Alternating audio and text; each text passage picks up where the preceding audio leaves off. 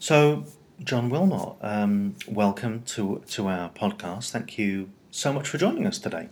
No, thank you very much for inviting me. So, so John, I know what, what people are really looking forward to hearing you talk about at the Analyst Relations Forum is, is about the way in which analyst firms can respond to the changing needs that users have to be able to basically get more out of analyst research in, in, in less time. Um, I remember, you know, back back in the back in the days of the dot com boom, which which were a long time ago and, and feel a long time ago. You know, I was an analyst at Ovum, and I could write, you know, extremely long reports. You know, my colleagues and I would would be working on reports that might be 400 pages long, and we could take half a year to write them. And and clearly that you know that just doesn't fit with the with the with the way mm. in which people are consuming research today. Yeah. Yes. Um, I, I'm really keen to, to, to, to hear about the way that Nelson Hall's been looking at this because clearly this is an organization which has been you know a, a, around during that time is very well known for producing you know very, very diligent research having research projects that take months you know have, having research which is valued you know worldwide by uh, by uh, especially by expert users in the strategic sourcing community and and I've been very exciting to hear about the really substantial reworking of the way that you've been conceiving of, of, of, the way you do your research, the way that people consume your research. So I'm really keen to, to, to, to, to hear much more about that. John, just to start off, I mean, what, how have you identified this opportunity? What, what, what do you think the benefits are for clients if analyst firms kind of reshape the way in which they are consuming their research? Okay, I mean, I think you know, as as you've said, a lot of the challenge that, that we'd identified is that executives um, don't always want to read 400 pages. Um, we moved probably 10 years ago to put our market analyses into PowerPoint report format. So we, we were, you know, adopting the sort of style used by a, a McKinsey or a PwC. And that is arguably easier to consume um, than Word, but yes, you're right. You know, there are still 80 or 100 slides in there in a typical market analysis. Um, so it, it, it's, you know, whilst it might be easier to, to read than Word, it's hard to, to work your way through. Um, so we made that change a long time ago. I think what we've probably been slightly slow to realise, but have really realised over the last year or so, is that not every executive, you know, wants to read the 80 pages, or to be honest, on the vendor assessments, you know, wants to read 10 or 15 pages.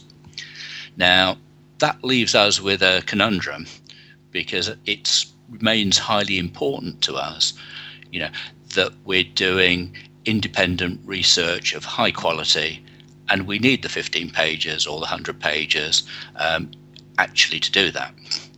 So the key question was really how how do you make it much more user friendly um, for people to consume that research? Mm-hmm. Mm-hmm. So there's a bunch of things we've done on the new website, um, which is now in soft launch. We'll move over to fully on it um, in, a, in about 10 days' time. So, um, the first thing we've done is pretty basic to encourage people to use our research, we typically operate on enterprise licenses. Now, at a simplistic level, you know, do you actually know within your firm whether you know the one guy who owns these licenses has actually paid for it with Nelson Hall? um, you know, a fair bit of the time you actually don't. So the first thing we've done is we put a little box on the site, put your email address in, that will actually tell you which of this information you've got access to. Mm-hmm. So, pr- pretty simple first step, but it stops you searching around forever, getting increasingly frustrated, and then finding out you don't have access to anything. So, we've done that, which will hopefully increase the numbers looking at it. What we've done then is radically transform the journey through it. So previously, you did have to read, if you wanted to shortlist three vendors, you probably had to read through 15 pages on 15 vendors and, and, and come to your own conclusions from doing that. What we've done now is make things like that shortlisting very much a step through process. So we're still um, a couple of weeks off it, but we're launching a new product which will give a graphical interface um, to the positioning of the users within a particular service line. And we'll make that very friendly um, for the buy side. So they can put their own weightings in, they don't have to go with ours, and they can see who looks appropriate for them. So that's given you an easy way of probably within 10 15 minutes taking a first level cut at who looks most appropriate for me on this. Um, you can then successively drill down. So for each of the suppliers now, there is a web presented summary.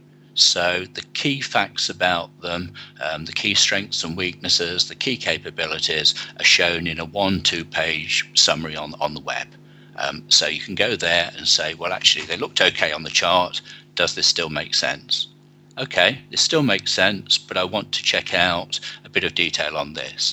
So the next stage is there's an interactive search facility then um, within that wider profile or that market analysis. So you can say, actually, I want to find out a bit more about the delivery capabilities. Have they got anything in, in this location? So you can go specifically to that delivery section online, look at that, and say, you know, do they, don't they? Okay, yes, they do. You know, I've now narrowed it down to three or four people that I'm really interested in. Okay, let's go off and read the full 15 pages on those. Mm-hmm. Um, but for you know a bunch of other people, you'll probably have said mm, maybe they haven't quite got what I need this time round. You know, so I don't need to go to reading the full thing. So what we're looking to do is to really um, you know help with speed to source. It's important to us to re- to retain that depth and quality of information. We just want to get people to it and to ease their journey through it, and actually um, save the sourcing managers time in getting to what they need. Um, so hopefully they can cut a significant amount of executive time and, and and cost out of the front end of sourcing, and also you know just get that sourcing project done faster than they might have done in the past. So it definitely sounds like it's it's it's it's making it easier and faster for, for managers. Can can you see other advantages that might arise from from having this this more direct access to the more relevant research? Um, yes, I mean, I, I think it, it, reinforces some of our traditional virtues as well. So, if you can actually get to the information you want, um, you're more likely to use it. So we're helping, you know, hoping that does improve the quality of the decision making and helps with de-risking the, the, the sourcing projects as well. Mm. Um, I think the challenge has to be, yeah, to make sure that people could easily get to what they wanted, um, so that that happens. And you know, what of the, what do you think the obstacles are to in, in preventing this from happening? I mean, I mean, not just for you, but I suppose generally. I mean, that there's there's this growing gap, I think, between the kind of research that end users really want to consume and the kind of research which analyst firms are, are producing. I still think analyst firms are years behind um, understanding the kind of research that, that end users really want to consume, especially people on the buy side, but I think even even people on, on the supply side. I mean, can you, do, do, you, do you have a hypothesis about where that obstacle is coming from, or what do you think? Um, yes, I mean, I think there's um, the, the, the, the difficulty, I, I, think, as we've seen it, or, or the obstacle, is combining, if you like, the quality of, of research or the meaning of research um, with the um, visibility, with, with, being able to find it, you know, uh, concisely uh, uh, uh and then drill down. Um, I mean, we've stuck. We're, we're still doing um, surveys, you know, where we talk to known people, where we typically do phone interviews.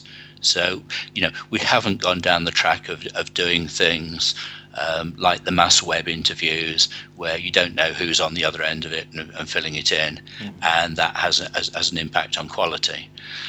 Um, I think you know to do that sort of thing, you you you you you've got to have a very controlled group. So there's always a trade-off, I think, between the soundbite that's potentially fairly unreliable on the web, and then there's this you know sort of uh, large boring piece of, of, of, heavy duty research, and you know that that's just too much trouble to read. Mm-hmm. So you know what we're really trying to do now is, is to bridge that gap. We we want to keep to the solid research methodologies that you know have been around for, for 20 or 30 years. We need we need solidity at the back end. We just need to improve the front end um, so that we're presenting it in a way that people can make a judgment in one or two minutes um, rather than three or four hours. Mm.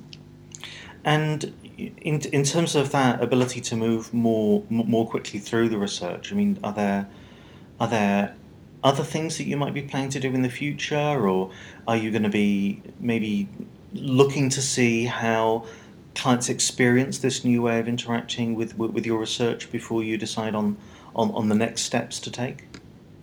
Um, pro- probably both is is the simple answer to that. Um, I think that you know there will certainly be fine tuning to do uh, once we put this together. I mean, the initial reception we've had from clients has, been very good, um, but clearly we are going to collect feedback. Um, there will be fine tuning on, on, on, on the various tools. Um, so, so, so, yes, that will happen. Um, there are other areas. At the moment, we've really talked in terms of uh, making the, the, the vendor assessments and the market analyses easier to consume. Um, I'm not going to say too much because probably our competitors can, can pick up this podcast as well. Um, but clearly, there are other aspects to our research, and in a number of the, those other areas, we have additional tools under development right now.